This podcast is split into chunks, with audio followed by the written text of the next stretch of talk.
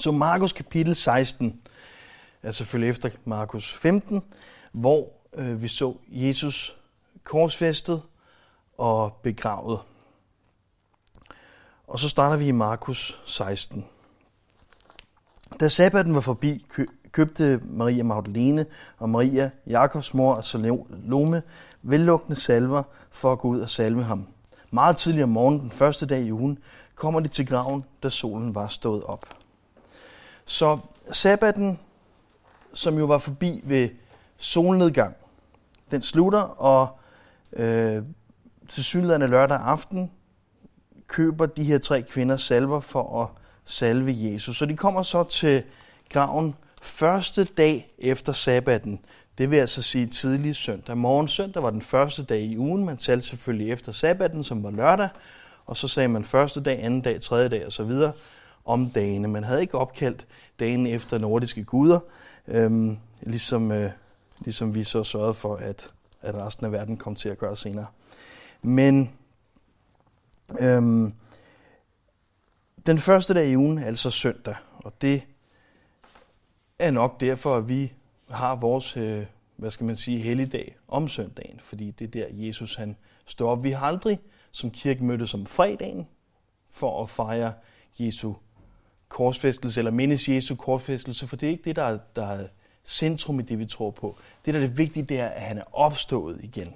Selvfølgelig uden korsfæstelse er der ingen opstandelse, men, men det er opstandelsen, som er glædens dag, og det er det, er det der skete søndag, og det er søndag, vi mødes og, og øhm, ja, øh, mødes om Jesus. De her kvinder, der kommer til graven, de regner ikke med en fysisk opstandelse.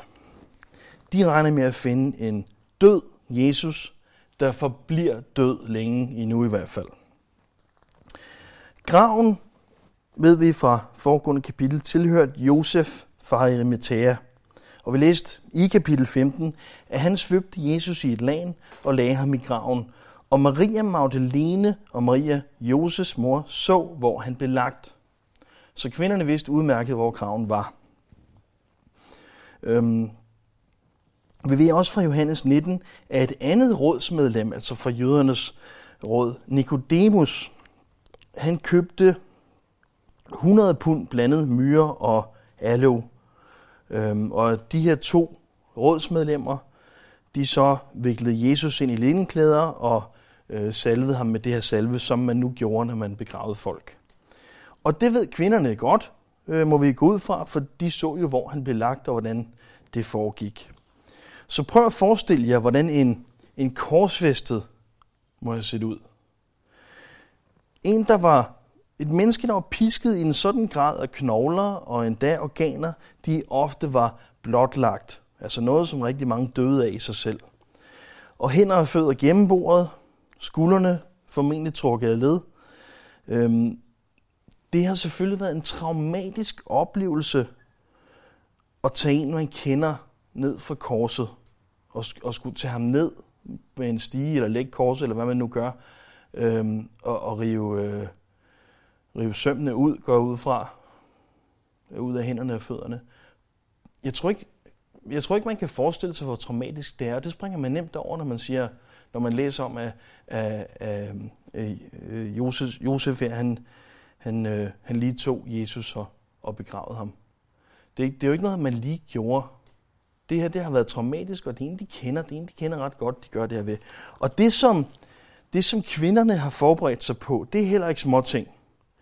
Det er Jesus, det er deres rabbi, deres mester, deres ven, deres messias, som de forventer at skulle pakke ud i sådan en tilstand efter et par dage, for så at øh, Øh, salve og pakke ham ind igen. Jeg kan godt forestille mig, når man er på vej dertil, at man lige trækker vejret et par gange og tænker, så nu er vi klar. Øh, eller det er vi ikke, men nu, nu gør vi det her. For det, det, det, har, det har været noget, man, man har skulle bygge sig op til. I vers 3 siger de til hinanden, Hvem skal vi få til at vælte stenen fra indgangen til graven? Men i det så derhen opdagede de, at stenen var væltet fra, for den var meget stor. De fleste af os her har set en gammel israelsk grav. De fleste af os har været i Israel sammen. og et par stykker af jer har været der, men ikke sammen med os andre. Jeg går ud fra, at I alligevel har øh, set en israelsk grav. Indgangen den er spærret med en stor skibeformet sten. I hvert fald sådan en grav, som vi taler om her.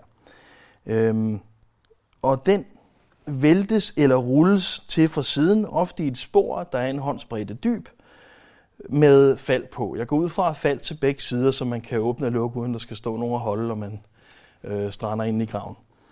Øhm, grunden til, at man ikke bare murer det hele til, er selvfølgelig, at man forventer at bruge graven flere gange. Man skal ind og gøre noget mere med de lig, der ligger derinde, og der kan ligge flere mennesker, øh, når de er døde, øh, inde i sådan en grav. Men den grav, Jesus han blev lagt i, øh, havde ikke været brugt før. For at åbne graven, skulle stenen altså rulles til side, og ofte var den så tung, at der skulle flere mænd til. Og det må vi bestemt antage med sådan en grav, som øh, tilhører en fornem mand osv. Øh, det er simpelthen for at gøre det sværere for gravrøver at, at komme ind. Det er ikke noget, en gravrøver lige kommer i sig selv, og så ruller den til side. Hvis der skal tre mand til, så er det desværre at, at mobilisere øh, andre røver midt om natten. Men da de kommer der til, så ser de, at stenen den er væltet fra. Hvis vi stopper der, så lige en indskydelse. Hvorfor er stenen væltet fra? Vi ved hvem og hvordan fra Matthæus 28. Der står, at øhm, en engel fra himlen væltede stenen fra. Hans udseende var som lynild og med klæder hvide som sne. Og de romerske vagter, som var sat til at vogte graven, de skælvede af frygt og blev som døde. Og det er jo den samme engel, som, som kvinderne de møder om lidt i vers 5. Men hvorfor blev stenen væltet fra? Hvad var formålet? Det var ikke for at lukke Jesus ud. Det ved vi. Jesus han øh, gik ikke frem og tilbage i graven i sit herliggjorte læme og ventede på at, at blive lukket ud og tænkte, hvornår kommer den her engel og lukker mod? For det, det, jeg kunne opstå for de døde, men jeg kan ikke, jeg kan ikke lige komme ud af den her grav og, og få styr på den her sten. Øhm, stenen kan kun være væltet fra for at lukke os ind. I det her tilfælde kvinderne, som, som er, er de disciple, der, der kommer ind og ser, at Jesus ikke er der, møder denne her engel, ved vi det er, øhm, og som kan vidne om, at Jesus i hvert fald ikke er i graven, og at engel siger, at han er opstået. Nu kommer vi for langt frem. Så vers 5. og de, da de kom ind i graven, så de en ung mand i hvide klæder sidde i den højre side, og de blev forfærdet. Men han sagde til dem, vær ikke forfærdet. I søger efter Jesus fra Nazareth, den korsfæstede. Han er opstået. Han er ikke her. Se, det er stedet, hvor de lagde ham. Men gå hen og sig til hans disciple og til Peter, at han går i forvejen for jer til Galilea. Der skal I se ham, som han har sagt jer det. Og de gik ud og flygtede fra graven, for de var rystede ud af sig selv, og de sagde ikke noget til nogen, for de var bange. Ikke noget at sige til, at de var bange og forfærdede. De romerske soldater blev som døde, da de så den her engelist vi. Det er også meget heldigt, at det ikke er lang og kompliceret instruks, de får i den her tilstand. For de her kvinder, de er i en choktilstand. Det er helt sikkert. Øhm, det, de oplever her, der skal man nok give en kort instruks. Så der er vel to punkter. Først og fremmest, Jesus er opstanden. Og så sig til disciplene, at de skal møde ham i Galilea. Og til Peter. Peter han var brudt, han havde fornægtet Jesus, og nu var Jesus død. Løbet var kørt, han sluttede dårligt. Vi ser i Johannes 21, at Jesus han efter sin opstandelse tilgiver og restaurerer Jesus for det. Nej, det gør han ikke. Han, han, Jesus han tilgiver at restaurerer Peter for derefter at lade ham øh, blive en troshelt, der aldrig fornægter Jesus øh, igen. Han bliver altså martyr for Jesus senere. Øhm, senere efter at have set Jesus opstanden og efter at have modtaget Helligånden, der prædiker Peter og de andre apostle frimodigt Jesus som Messias, trods forfølgelse, og de betaler med deres liv. Jesus han efterlader ikke en nedbrudt Peter. Jesus han havde forudsagt, at de alle ville svigte, og at Peter ville svigte øh, og fornægte, men at han ville bruge dem alligevel. I Markus 14, 27, der siger Jesus, I vil alle svigte, for der står skrevet, jeg vil slå hyrden ned, så forne spredes. Men efter at jeg er opstået, går jeg i forvejen for jer til Galilea. Og det er en god nyhed. For udover Jesus han vil opstå, som han har sagt nogle gange til dem, selvom det ikke er trængt ind, øhm, så er det heller ikke slutningen på, hvad han har begyndt med apostlene. Han vil ikke bare se dem i Galilea og bebrejde dem. Nej, han vil, han vil gå i forvejen for dem til Galilea. Og det indikerer, at både Jesus og apostlene vil være i live, og han vil mødes med dem, og altså fortsat har planer med dem. Så meget kan man sige med, med sådan en kort instruks, som, som Engel gav her. Tænk, hvis Peter og disciplene var, blevet, var forblevet brudte og bare gav op. Hvis ikke, hvis ikke de havde fået den her gnist eller det her indspark. Den her gode nyhed. Det var faktisk, hvad de havde gjort. De havde til synligheden givet op, indtil Jesus viste sig for dem efter sin opstandelse.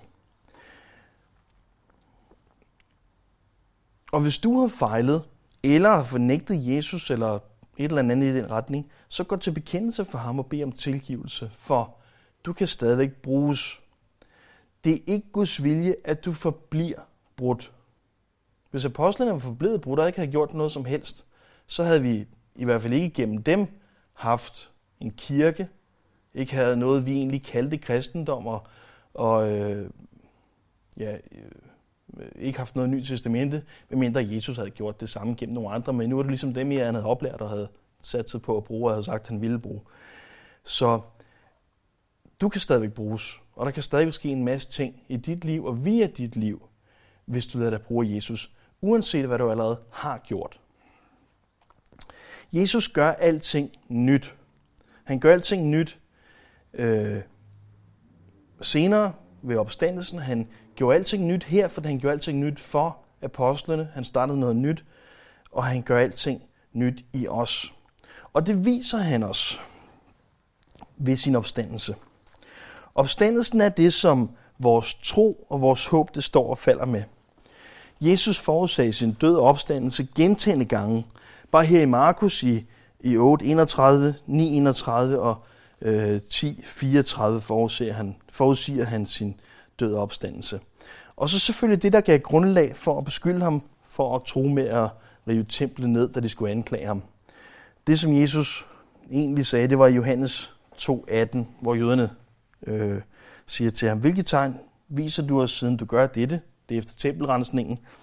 Og Jesus han svarer dem, riv dette tempel ned, og jeg vil rejse det igen på tre dage.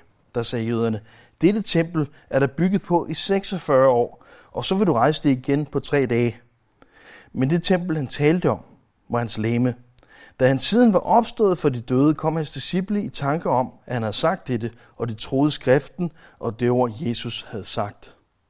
Så altså efter at have mødt Jesus opstanden, så troede de på skriften og det, han havde sagt, for han havde forudsagt det her.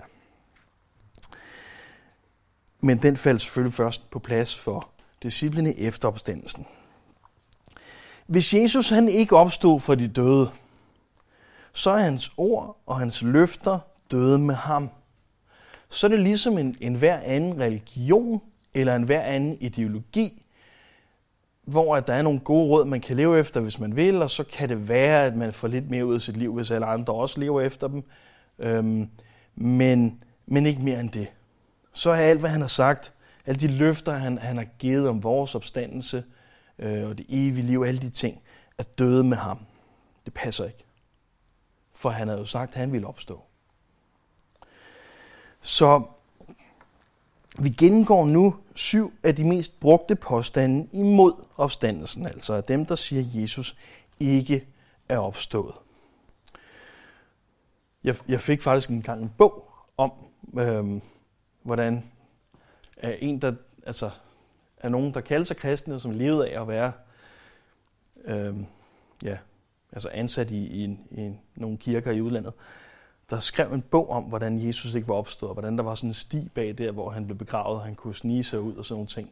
Og de her, de her påstande, de havde, som jo også alle sammen kan øh, passes ind i, i de her øh, øh, kategorier, vi, vi går igennem om lidt, det var, det var rystende at se, hvor, hvor, hvor meget mere tro det krævede at fornægte Jesu opstandelse, end han rent faktisk var, var, var stået op. De ting, man skulle have til at passe sammen, og de, de ting, som var mirakuløse i sig selv, hvordan en mand, der er korsfæstet, ville kunne, kunne øh, ja, rulle, rulle sten og snige sig ud af en lang øh, labyrint osv. Det er simpelthen... Altså, nogen gør virkelig en indsats og nogle kæmpe krumspring for ikke at tro på opstandelsen. Det var en bog, jeg fik af, af nogle øh, andre kristne, der ikke havde læst, hvad den handlede om. Så det var altså... Øh, det var ikke for at sætte mig på plads. De havde bare set, det var et eller andet med Jesus og noget med opstandelsen. Noget. Det havde jeg vist engang talt om, og så købte de sådan en til mig i følelsesgave. Så det var jeg selvfølgelig begejstret for. Jeg har den ikke mere, og det er der heller ingen andre, der har. Øhm, så, men jeg kiggede lidt i den. Så de her syv brugte øh, påstanden. Jesus har aldrig eksisteret. Vi kan godt møde nogen, øh, der måske ikke har den længste uddannelse, der siger, at Jesus har aldrig eksisteret. Han er en Anders figur. Øhm, Udover Ny Testamente, så er der adskillige historiske kilder, der vidner om Jesu liv, lære, korsfæstelse og eller opstandelse. Nogle er fjendtlige. Vi kan finde masser af fjendtlige øh, fra jøderne, som fornægtede ham. Selvfølgelig har de skrevet, eller så, dem af dem, der har skrevet om hans eksistens, har selvfølgelig udtalt sig negativt, men det bekræfter, at han var der. Øh, for eksempel Talmuden, hvor der står, at han selvfølgelig var fuld af løgn, men at han eksisterede og var der og talte på det tidspunkt. Og med Jesus fra Nazareth. Øhm, og nogle positive, det er blandt historikeren Josefus. Øhm, men masser af historiske kilder bekræfter på den ene eller anden måde Jesu eksistens. Jeg gider ikke stå og læse en hel masse kilder og historikere op, jeg aldrig har hørt om og fortælle årstallene, men øh, der er masser af dem. Påstand nummer to. Jesus var bare et menneske, og ikke mere. Han kunne lige så godt have været Gandhi eller en af de andre, der bare sagde nogle smarte ting. Profetierne i Gamle Testamentet, som er adskilt af århundreder, og alle kan dateres til flere hundrede år før Jesus, går i opfyldelse med Jesus. Og chancen for, at de her 456 messianske profetier, altså forudsigelser, alle skulle gå i opfyldelse med en tilfældig mand, er, helt, er rent statistisk fuldstændig umuligt. Det er... Øhm, ja, jeg, jeg, hvad er det? En ud af øh, 10 med øh, 17 nuller efter chance for, at, at de ville gøre opfyldelse sådan. Øhm, Peter Stoner har i Science Speaks, øh, bogen han har skrevet, der har han øh, uddybe matematikken i, hvordan han har regnet på det her sandsynlighed, og det vender vi tilbage til så kan I selv tænke, hvor langt det her det bliver. Påstand nummer tre, disciplene fandt på det hele. Jesus var der, han var øh, død og forblev død, og disciplene fandt så på den her historie med, at han opstod. Disciplene er langt fra de eneste vidner til den opstandende Jesus. Øhm, i hvert fald 11 ud af 12 apostle led martyrdøden sammen med masser af dem, vi så kalder disciple, efter de har set ham opstanden. Øhm, og inden da, inden deres martyrdød, der levede de et liv i fare og forfølgelse og fattigdom på grund af deres tro. De havde simpelthen ingen gevinst ved at prædike en falsk opstandelse, og der er ikke nogen, der giver deres liv for noget, de ved er en løgn. Hvis jeg holder fast på en løgn, og, og jeg ved, nu bliver jeg slået ihjel for den, men jeg til enhver tid kan sige sandheden, og så slipper jeg, så vil jeg ikke holde fast på løgnen. Og det er der heller ingen andre, der ville, medmindre de er fuldstændig skængerne sindssyge, og så man virkelig kan mærke det. Øhm, der er ikke nogen, der, der giver deres eget liv for en løgn. Desuden så vil flere af de her begivenheder, og især opstandelsen, være nemme at fact-checke. De begivenheder, der sker omkring opstandelsen, er blandt andet forhænget i templet ind til det allerhelligste, der, der flænges fra oven og ned, mens alle præsterne står og, og laver deres offertjeneste. Øhm, tre timers mørke overalt. Så den her, så, øh, ja, hvad der måske har lignet en solformørkelse, men, men altså har været mørk overalt. Øhm, som vi læste om i Markus 15, og flere af den slags begivenheder havde været nemme at fact-check. Det er ikke noget, de bare kan finde på. Det ville kunne tilbagevises, når man, når man kommer og fortæller det her evangelie. Påstand 4. Vidnerne var upålidelige. Dem, der har vidnet, øh, var ja, øh, ikke til at stole på. I år 56, der skriver Paulus, at over 500 mennesker har set Jesus opstanden, og de fleste af dem er stadig i live, siger han, øh, altså selvfølgelig mens han skriver. I 1. Korinther 15 skriver han det. Hvis det ikke var sandt, så ville det nemt kunne tilbagevises. Så øh, Paulus han var modig eller frimodig nok til at skrive i omkring år 56, at over 500 mennesker har set Jesus opstanden. De fleste af dem var stadigvæk i live. Så det ville være nemt på det tidspunkt, når man fik det her brev, eller et manuskript af den brev, eller fik læst det højt, eller hørte nogen tale om det brev, eller påstå noget ud fra, hvad Paulus havde skrevet, så ville det være nemt at tage det til det område og fact-check. Fordi der burde være øh, over 250, der øh, stadigvæk havde set Jesus opstanden. Posten nummer 5. Jesus døde ikke. Så efter piskning og den ekstra hånebehandling, han fik med nogle tæsk med hænder og stok og tornekroner og alle de her ting,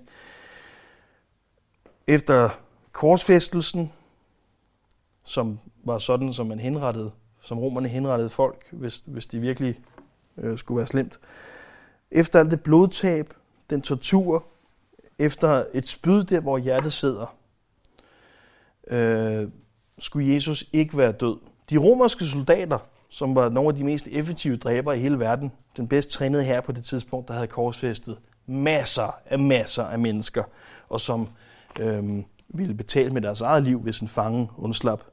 De havde altså med risiko for den her dødsstraf øh, taget fejl. Det samme havde de åndvidner, der så Jesus dø. Blod og vand kom adskilt ud af siden, så altså, hjertet var stoppet med at pumpe øh, til synlædende. Det havde han også overlevet.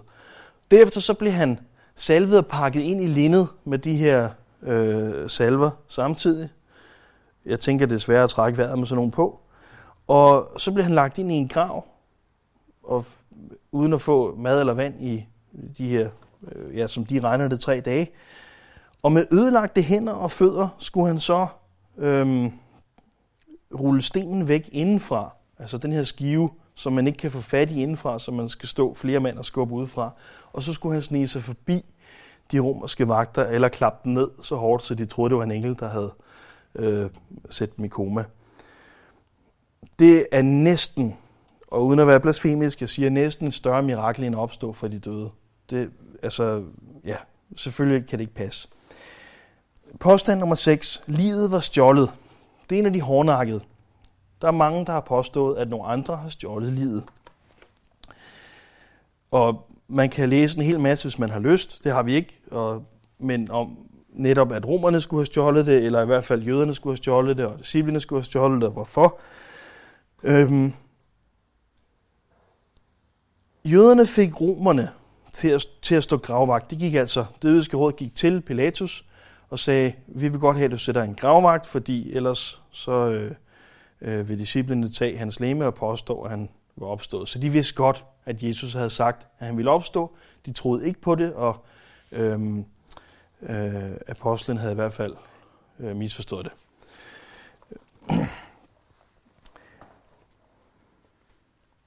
Så de får romerne til at sætte et sejl på graven og stille gravvagt.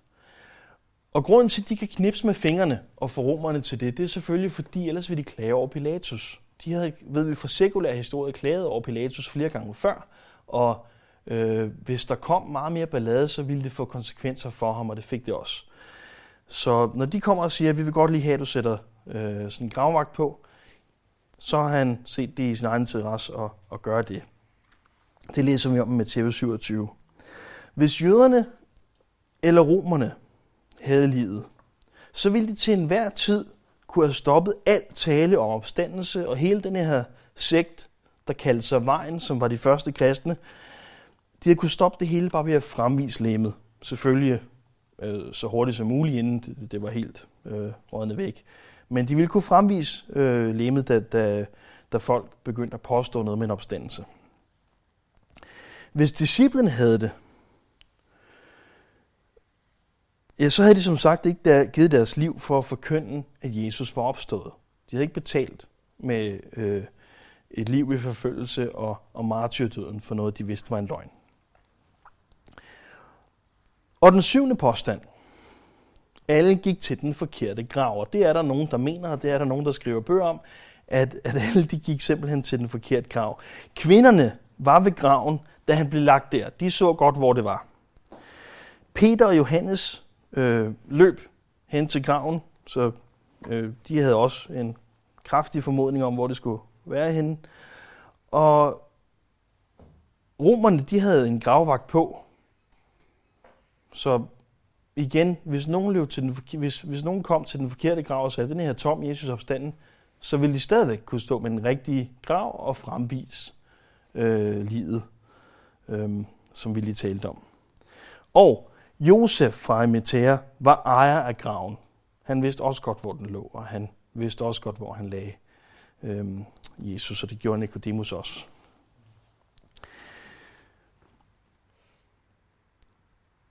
I 1. Korinther 15, 20 står der, Men nu er Kristus opstået fra de døde som førstegrøden af dem, der er sovet hen. Fordi døden kom ved et menneske, og også de dødes opstandelse kommet ved et menneske. For ligesom alle dør med Adam, skal også alle gøres levende med Kristus. Så Jesus er opstanden, og hans løfter og vores håb er opstanden sammen med ham, er levende sammen med ham. Romerne 10.9. Hvis du med din mund bekender, at Jesus er Herre, og i dit hjerte tror, at Gud har oprejst ham fra de døde, skal du frelses. Det er det, det vil sige at, at være kristen. Hvis du med din mund bekender, at Jesus er Herre, og i dit hjerte tror, at Gud har oprejst ham fra de døde, skal du frelses. Med alt, hvad det indebærer selvfølgelig. Hvor var Jesus mellem sin død og opstandelse? Som sagt, øh, jeg tror ikke på, at han gik frem og tilbage i graven, og, og med, med de her ligeklæder ventede på, at, at, at, øh, at englen skulle komme og, og slippe ham løs. I 1. Peter 3:18 står der, For også Kristus led en gang for menneskers sønder. Som retfærdig led han for uretfærdige skyld, for at føre jer til Gud. Han blev dræbt i kødet, gjort levende i ånden, og i den gik han til de ånder, der var i fængsel, og prædikede for dem. Jesus var altså levende i ånden. Og han proklamerede sin sejr i mørkets rige. I hvert fald noget af den tid, øh, han var, hans læme var dødt. Og så står der, at han led én gang. Det passerer man nemt henover, men der står, Kristus led én gang for menneskers sønder. Jesus skal ikke korsfæstes igen øh, for vores søn. Det er gjort én gang. Jesus han kom heller ikke i helvede som et offer og led for os i helvede. Og det kan man finde nogen, der påstår. Men Jesus han led én gang, øhm, og han sagde på korset, det er fuldbragt. Det er betalt til fulde, øh, øh, sagde han. Hvis I møder nogen, der, der prædiker det her, at Jesus han led i helvede, han også øh, i tre dage måtte øh, jeg ja, så være i helvede som et offer, så lad være med at lytte til, til resten, de siger. Lad være med at betale dem penge til deres jetfly. Jesus han betalte prisen for os på korset, og så sagde han det her, øh, det er fuldbragt. Det er samme ord, som man kunne få på en kvittering, hvor der står øh, betalt til fulde, så man kunne komme og hente sin vare senere. Og derefter proklamerede han sejren i åndeverdenen. Jeg lovede at komme tilbage til det med profetier og statistik. Øhm, og det er simpelthen bare ved at citere Peter Stoner. De fleste af os kender de her statistikker, men prøv at nulstille en gang, og så tænk, hvor, hvor vilde de her tal er, hvor vildt hvor vild det er, at en ting er, at det passer, at Jesus er Messias og opstand, men hvor vildt det er, at det gamle testamente kan komme med så mange forudsigelser, der passer øh, på Jesus, og hvordan det hele det kan passe sammen i en, i en plan på den måde. Det med at komme med forudsigelser, det kan vi alle sammen gøre. Jeg kan stå og sige her, om lidt sker der det her det, og det kan være noget så selv er herover, og så kan jeg gå hen og gøre det. Det er også noget, hvor jeg kan regne det ud, at I vil nok alle sammen tage hjem og komme sikkert hjem. Det plejer jeg at gøre, så kan jeg forudse det. Og der er, en, der er en ret stor sandsynlighed for, at I kommer sikkert hjem. Det betyder ikke, at jeg er profet. Men jo mere specifikke øh, forudsigelser, jo, mere, jo sværere bliver det at få dem til at gå i opfyldelse. Jo flere forudsigelser siger om det samme, om den samme person, jo sværere bliver det for det til at gå i opfyldelse. Så hvis jeg kommer med 20 forskellige forudsigelser om Elisabeth, som måske ikke er af, øh, af rutinen, men så siger, at du vil punktere på cyklen hjem, det er der en stor chance for. Elisabeth er næsten lige så uheldig, som jeg er med cykler. Der, der kan hurtigt ske et eller andet. Men, men hvis jeg så kommer og siger, at der vil komme, der vil komme en, en øh, to meter høj mand og hjælpe dig med cyklen og sætte kæden på. Ikke at det hjælper på en punkteret cykel, men øhm, det er jo bare endnu mere mærkeligt. Jeg tænk, hvis de ting skulle gå opfyldt, at både punkteret og der kom en og satte kæden på, jamen så, så, så, så ville der være endnu, der ville være endnu mindre chance for, at det selvfølgelig ville gå i opfyldelse. Øhm, hvis Jesus ikke var, var, var Messias, så ville han umuligt kunne opfylde 456 forudsagte identifikationskendetegn, altså de her forudsigelser, som alle sammen skal passe på Messias. Så professor i naturvidenskab på Westmont College, Peter Stoner, han er professor øh, emeritus, og det har jeg ofte citeret, at han var professor emeritus. Det betyder bare, at da han skriver det, er han professor, der er gået på pension. Og mere vildt er det ikke. Men jeg troede, det var noget ekstra øh, professoragtigt, så jeg, jeg har fortalt rigtig mange om det her, og sagt, det er ovenikøbet af en professor, øh, og så har jeg sagt det, jeg alligevel ikke kan udtale. Men han, er, han var altså professor, øh, og var så pensioneret, da han skrev det her. Øh, Peter Stoner, han beregnede sandsynligheden for, at en mand opfylder bare 8 af de 456 profetier, lavet om Messias, eller forudsagt om Messias. Og skøntene er udarbejdet af 12 forskellige klasser, der repræsenterer omkring 600 universitetsstuderende. Jeg mener, det her foregik i 60'erne. Så 600 universitetsstuderende lavede så de her skøn. De studerende de afvejede omhyggeligt alle faktorer og diskuterede hver profeti, hver af de her otte profetier. Så undersøgte de forskellige omstændigheder og alt, hvad der kunne tyde på sammensværgelser for at opfylde en bestemt profeti. Og det gjorde deres estimater forsigtige nok, så der til sidst blev enstemmighed blandt selv de mest skeptiske universitetsstuderende. Professor Stoner tog derefter deres skøn, altså de her studerendes skøn, og gjorde dem endnu mere konservative eller endnu mere forsigtige. Og han tilskyndede også andre skeptikere og forskere til at gøre deres egen skøn for at se, om hans konklusioner var mere end fair. Og endelig så sendte han sine tal til, til øh, The American Scientific Affiliation. Og efter at have undersøgt hans beregninger og øh, de studerendes skøn, konkluderede de, at de var pålidelige og præcise med hensyn til det videnskabelige materiale, som var fremlagt. Så alle var altså øh, kort sagt enige om, at de her skøn og de her øh, beregninger var forsigtige og konservative. Der er ikke nogen, der, der øh, piskede en stemning op. Efter en gennemgang af kun otte forskellige profetier, var den forsigtige vurdering, og det var altså en forsigtig vurdering, som 600 studerende og øh, det her øh, øh, board, han sender det ind til, er enige om, at chancen for, at en mand opfyldte alle otte profetier, var en ud af 10 med 17 nuller efter. Og det er sådan et tal, vi ikke rigtig helt kan begribe. Øh, jeg tror nok, at det er 100 millioner milliarder.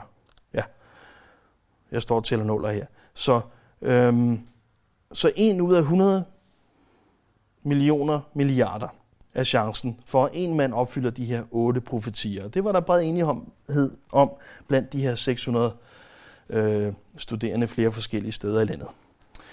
For at illustrere, hvor stort nummer 10 med 17 nuller efter er, så gav Stoner denne her illustration. Hvis du markerer en ud af 10 billetter og placerer alle billetterne i en hat og blander dem, og derefter beder en, ja, en blind mand med bind for øjnene, han behøver kun at være det ene, ikke? En, en, en mand med bind for øjnene om at trække en. Så er hans chance for at få den rigtige billet 1 ud af 10. Så antag, at vi tager øh, 10 med 17 nuller efter, altså 100 millioner milliarder øh, sølvdollars, som jeg tror nok er på størrelse med, med en 5 kron, øhm, og lægger dem på jorden på et areal på størrelse med Texas. Så vil de ligge i en bunke, der dækker hele arealet med cirka 60 cm i højden. Så 60 cm i højden ud af et område, der fylder hele Texas. Og hvis vi nu mærkede en af de her sølvdollars, kun en af dem, og så vi bad manden med bind for øjnene om at rejse sig, og så gå så langt han overhovedet ville, og tage en sølvdollar op i et forsøg. Hvilken chance ville han så få have for at, at samle den her mærkede øh, 5 kroner eller sølvdollar op? Svaret er 1 ud af 100 millioner milliarder. Det er den chance, øh, som der er for, at alle øh, otte profetier vil, vil tilfældigt ramme den samme mand. Altså at, at Jesus tilfældigt skulle opfylde de her otte profetier.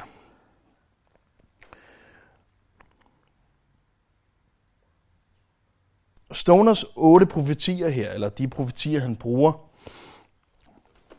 det er for så vidt irrelevant. Han valgte, han valgte otte stykker, og vi kan godt læse dem. Øh, ved hvad, vi læser dem nu. Den ene der i, i Mika 5.1, der står, Du Bethlehem, Efrata, du er lille blandt Judas slægter. For dig skal der udgå en, som skal være hersker i Israel. Hans udspring er i fortiden i el gamle dage. Det går i opfyldelse med Matthæus 2.6 blandt andet. Og Malkias 3.1. Se, jeg sender min engel, han skal bane vejen for mig. Herren, som I søger, kommer med et til sit tempel. Paksengel, som vi længes efter, kommer, siger herskers herre. Gå i opfyldelse med Matthæus 11. Bryd ud i jubel, Sions datter, råber fryd, Jerusalems datter. Se, din konge kommer til dig, retfærdig og sejrig, sagt modig, ridende på et æsel, på et æselshoppes føl. Det var Zacharias 9.9, som vi ser gøre opfyldelse i Johannes 12 blandt andet. Og Zacharias 13.6. Spørger man ham, hvad er det for sår, du har på brystet? svarer han, det er dem, jeg har fået i min elskers hus. Og vi ser en, en mulig opfyldelse, øh, opfyldelse af den profeti i Johannes øh, 20. Og Zacharias 11.12. Jeg sagde til dem, hvis I synes, så giv mig min løn, og hvis ikke kan jeg lade være. Der afvejede de min løn 30 sikkel sølv, som vi ser opfyldt i blandt andet Matthæus 27. Zacharias 11, 13.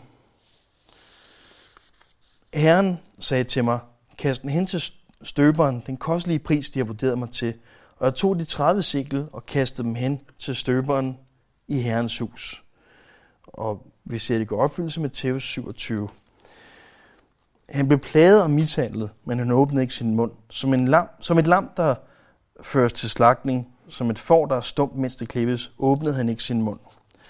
Det er fra Esajas 53, og vi ser det gå opfyldt i Matthæus 26. Og salme 22, 17. Hunde omgiver mig, en flokke forbrydere står omkring mig, de har gennemboret mine hænder og fødder. Ser vi gå i opfyldelse af Johannes 20 blandt andet. Som sagt, det her det var øh, otte profetier, som de her beregninger var lavet på. Prøv at forestille jer, hvis man så havde 456 forudsigelser i stedet for 8. Og alle de 456 profetier eller forudsigelser passer på Jesus. Chancen for, at de passer på den samme mand, er helt bogstaveligt astronomiske. Og nu skal jeg nok undgå at gå videre i de her beregninger, og hvordan man skal dække hele jorden i, øh, i ja, sølvdollars og hele vejen ud til solen og så videre, fordi det er bare astronomiske tal. Sandsynligheden for, at Jesus han opfylder, øh, undskyld, at de her profetier tilfældigt skulle opfyldes på samme person, er en umulighed, kort sagt. Og Jesus han opfylder dem alle sammen. Og det er derfor, vi siger, at Bibelen beviser sig selv. Ikke fordi det er selvhenvisende bevisførelse, at man siger, det er rigtigt, fordi det står i Bibelen, og det står i Bibelen, fordi det er rigtigt, eller noget i den retning. Det er fordi Bibelen forudsiger alle de her ting, som går i opfyldelse. Derfor beviser Bibelen sig selv. Bibelen er Guds ord, og det viser den igen og igen. Der er ingen tvivl om, at Jesus er Messias, når man kigger på de her sandsynligheder, de profetier og de beregninger. Og vi har Bibelens utvetydige ord for, at han er opstanden fra de døde. I Johannes 11.21, da Lazarus var død, der sagde hans søster Martha, altså Lazarus søster Martha sagde til Jesus, Herre, havde du været her, var min bror ikke død. Men selv nu ved jeg, at hvad du beder Gud om, vil Gud give dig. Jesus sagde til hende, din bror skal opstå. Og Martha sagde til ham, ja, jeg ved, at han skal opstå ved opstandelsen på den yderste dag. Jesus sagde til hende, jeg er opstandelsen og livet. Den, der tror på mig, skal leve, om han end dør. Og enhver, som lever og tror på mig, skal aldrig i evighed dø. Tror du det? Hun svarede, ja herre, jeg tror, at du er Kristus Guds søn, ham som kommer til verden. Og derefter så går Jesus hen og opvækker Lazarus. Ikke på samme måde, som han selv opstår for de døde senere. Lazarus, han bliver vækket.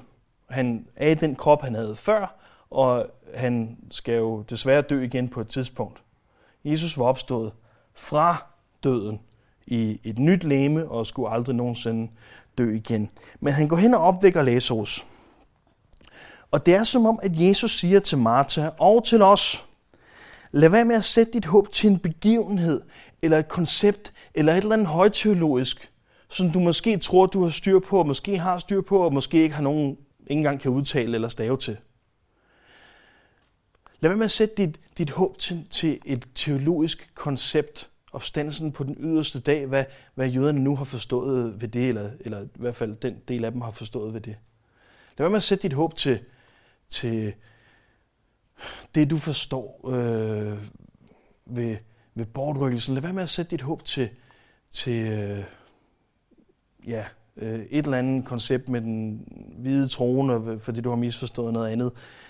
Men sæt dit håb til mig, siger Jesus. Håb og tro på mig. Og Jesus han flytter det her, den her tillid, den her, det her håb, som var til et teologisk koncept, og han flytter det over på ham selv. Og Martha kender og siger, ja, jeg tror på, at du er Kristus. Og det betyder bare, det er dig, jeg håber på, det er dig, jeg tror på. Og så kan man sætte alt det andet i system ud fra, at man har forstået, det er Jesus, som man sætter sit håb til.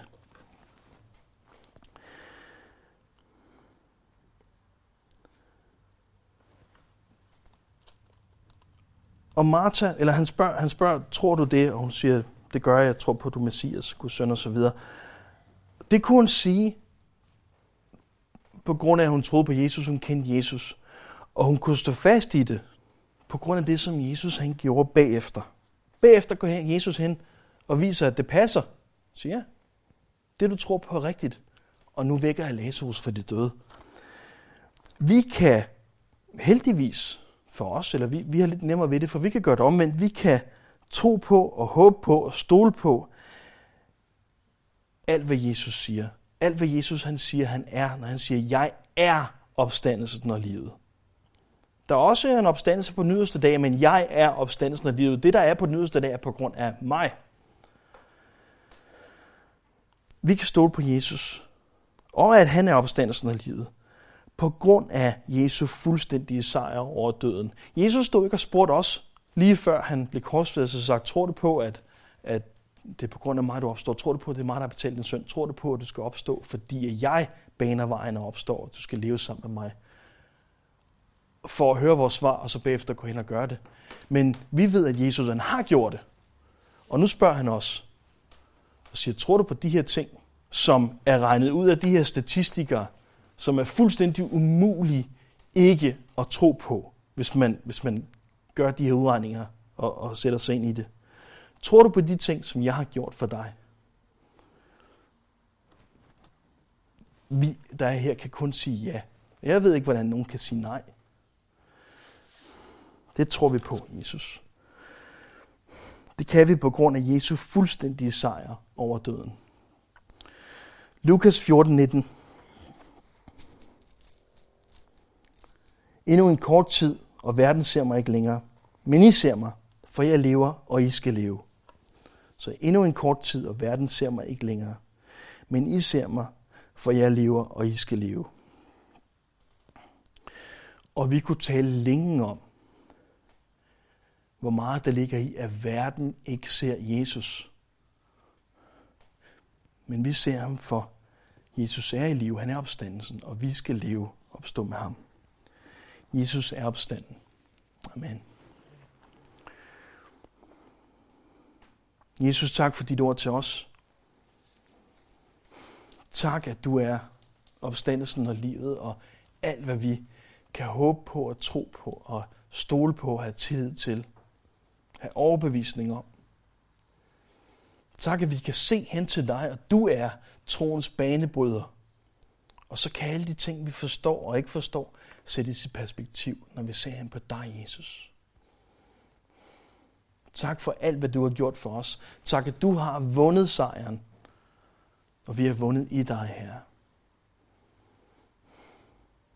Tak, at, at vi får løn efter, hvad du har gjort, at vi, vi gratis modtager frelsen og ja, opstandelsen og, og det evige liv sammen med dig. Det er noget over noget, og det vil vi prise dig for i al evighed, Jesus. Tak, her. Amen.